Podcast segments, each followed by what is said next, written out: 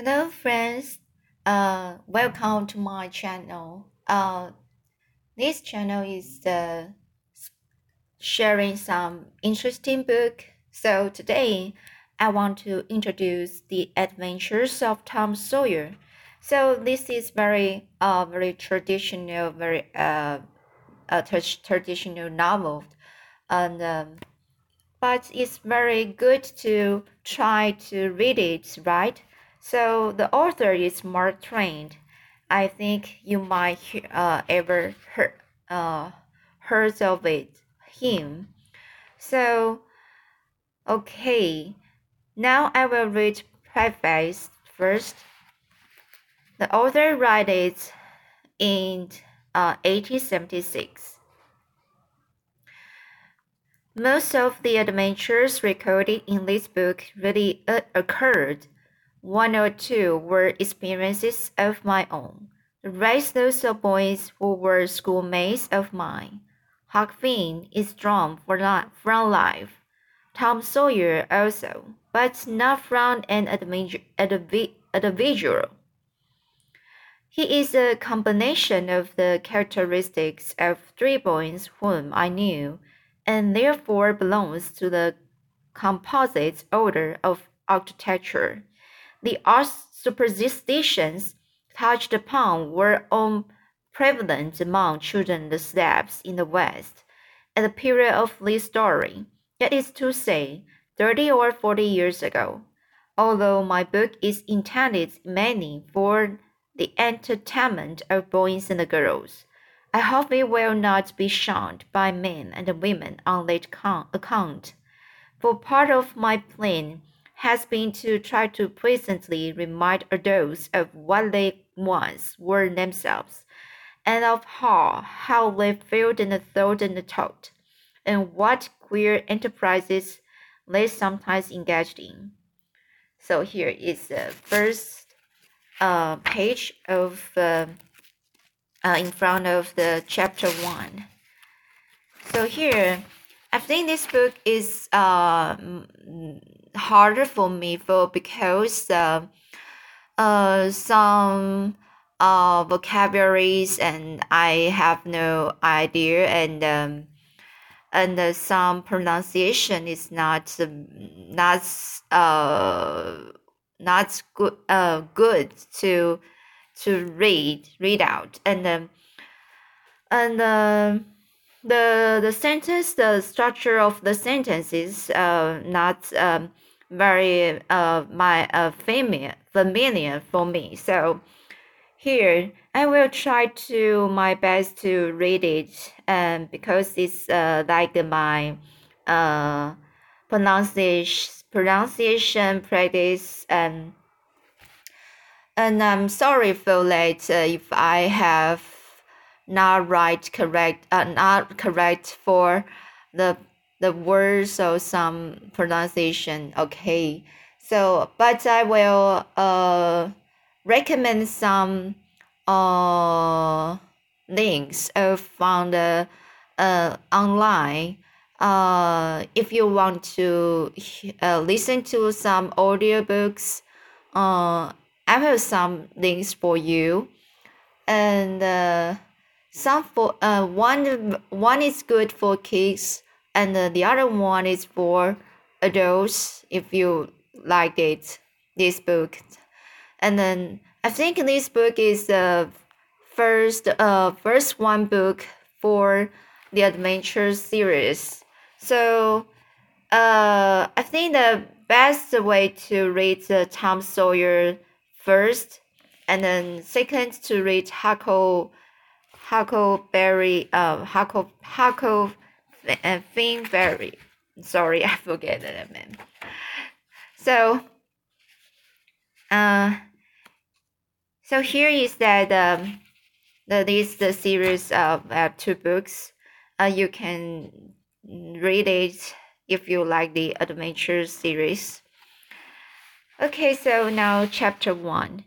You, Tom, as Polly decided, decides upon her duty, Tom plays his music, the challenge, challenge, a private entrance.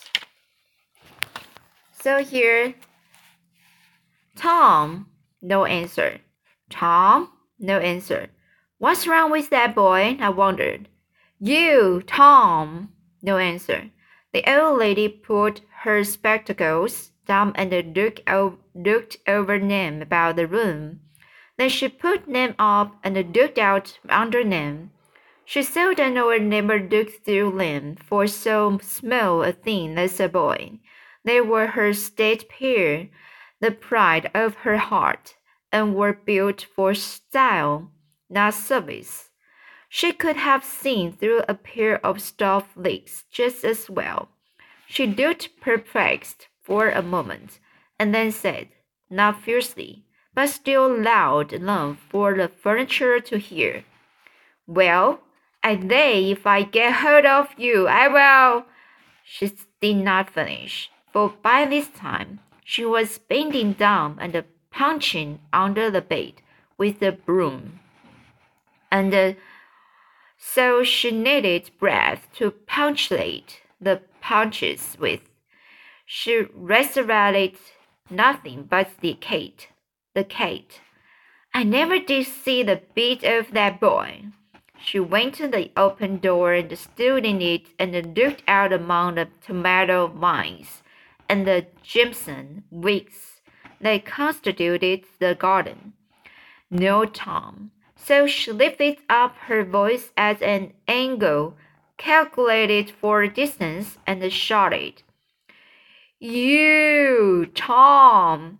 There was that noise behind her, and she turned just in time to seize the small boy by the slack of his roundabout and arrest his flight. There, I might have thought of that closet. What you been doing in there? Nothing.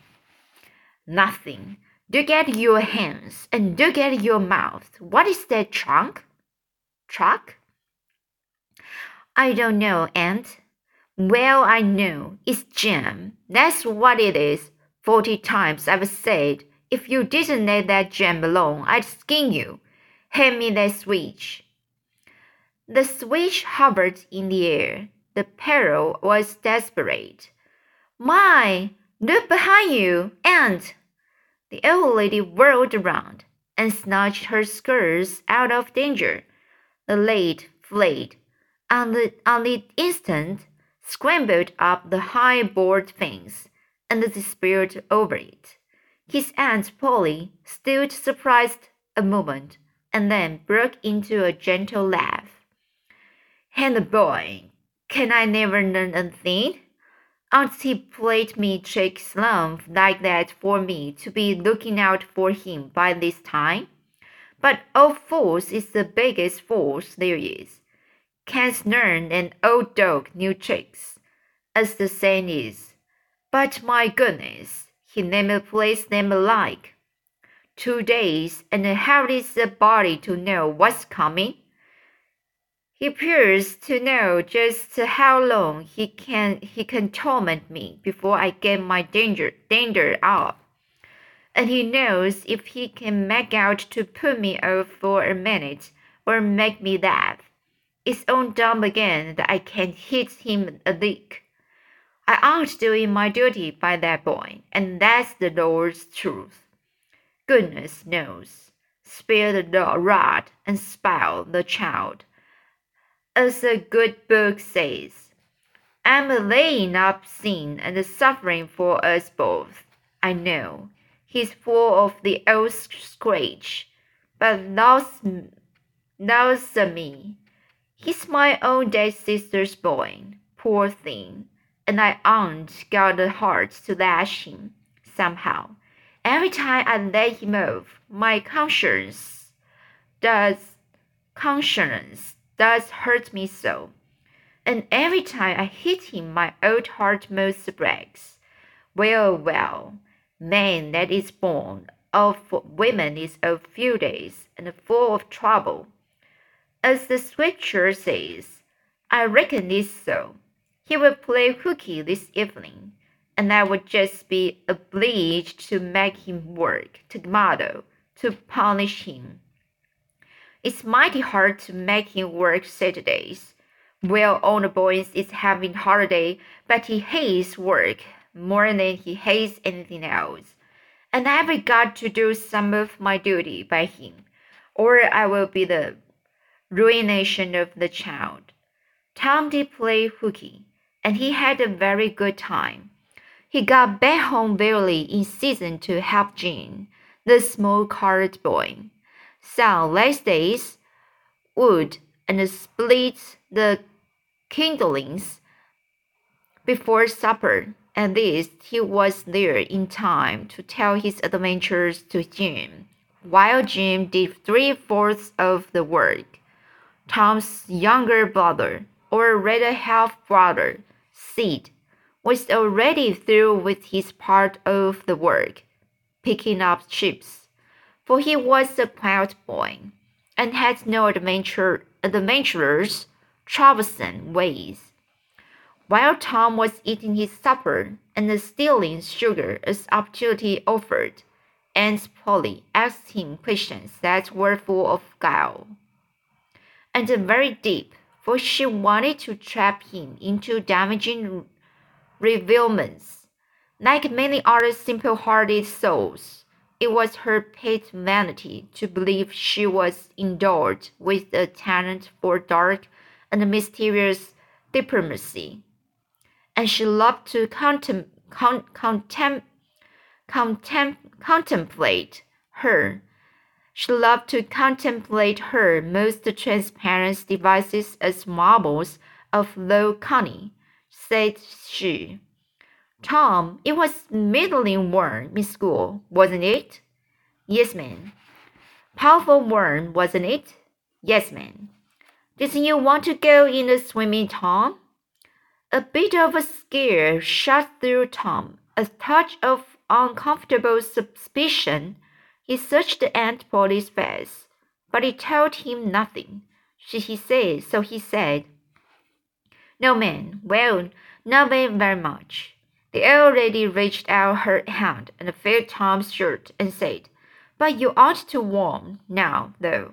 And it flattered her to reflect that she had discovered that the shirt was dry without anybody knowing that that was what she had in her mind. That in spite of her, Tom knew where the wind lay now. So he forestalled what might be the next move. Some of us pumped on our heads my stamp yet. See? Aunt Polly was vexed, vexed, vexed, vexed to think she had overlooked that bit of circumstantial evidence and missed the trick. Then she had a new inspiration. Tom, you didn't have to undo your shirt collar where I sewed it to pump up your head, didn't you? Did you? Unbutton your jacket. The trouble vanished out of Tom's face. Opened his jacket. His shirt collar was securely sewed. Bother. Well, go along with you. I'd made sure you'd play hooky and be in the swimming, but I forgive you. Tom, I reckon you are a kind of singed cat. And the saying is, better than you look this time. She was half sorry her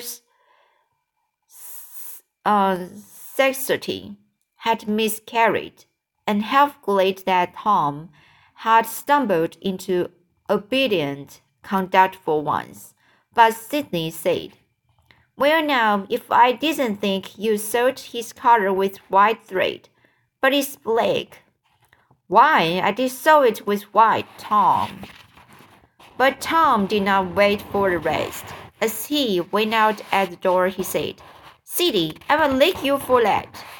In a safe place, Tom examined two large needles which were thrust into the lapels of his jacket and had thread bound about them. One needle carried white thread and the other black, he said. She'd never noticed if he hadn't been foreseen. Confounded. Sometimes she sews it with white, and sometimes she sews it with black. I wish to Gimli She'd stick, stick to one or together. I can't keep the round of them. But I bet you I'm them, said Follett. I will learn him. He was now the model boy of the village. He knew the model boy very well, though, and loathed him. Within two minutes, or even less, he had forgotten all his troubles, not because his troubles were one whit less heavy and bitter to him than the man's are to a man, but because a new and powerful interest bore them down and drove them out of his mind for a time just as men's misfortunes are forgotten in the excitement of new enterprises. This new interest was a valued novelty, novelty in whistling, which he had just acquired from the Negro, and he was suffering to practice it undisturbed. It consisted in a peculiar bird-like turn, a sort of liquid warble produced by touching the tongue to the roof of the mouth at short intervals in the midst of the music. The reader probably remembers how to do it, if he has never ever been a boy. Diligence and attention soon gave him the knack of it, and he struck down the street with his mouth full of harmony and his soul full of gratitude. He felt much as an astronomer feels who has discovered a new planet, no doubt, as far as strong, deep unalloyed pressure is concerned. The advantage was with the boy, not the, not the astronomer. The summer evening were long. It was not dark yet. Presently, Tom checked his whistle. A stranger was before him a boy in a shed larger than himself.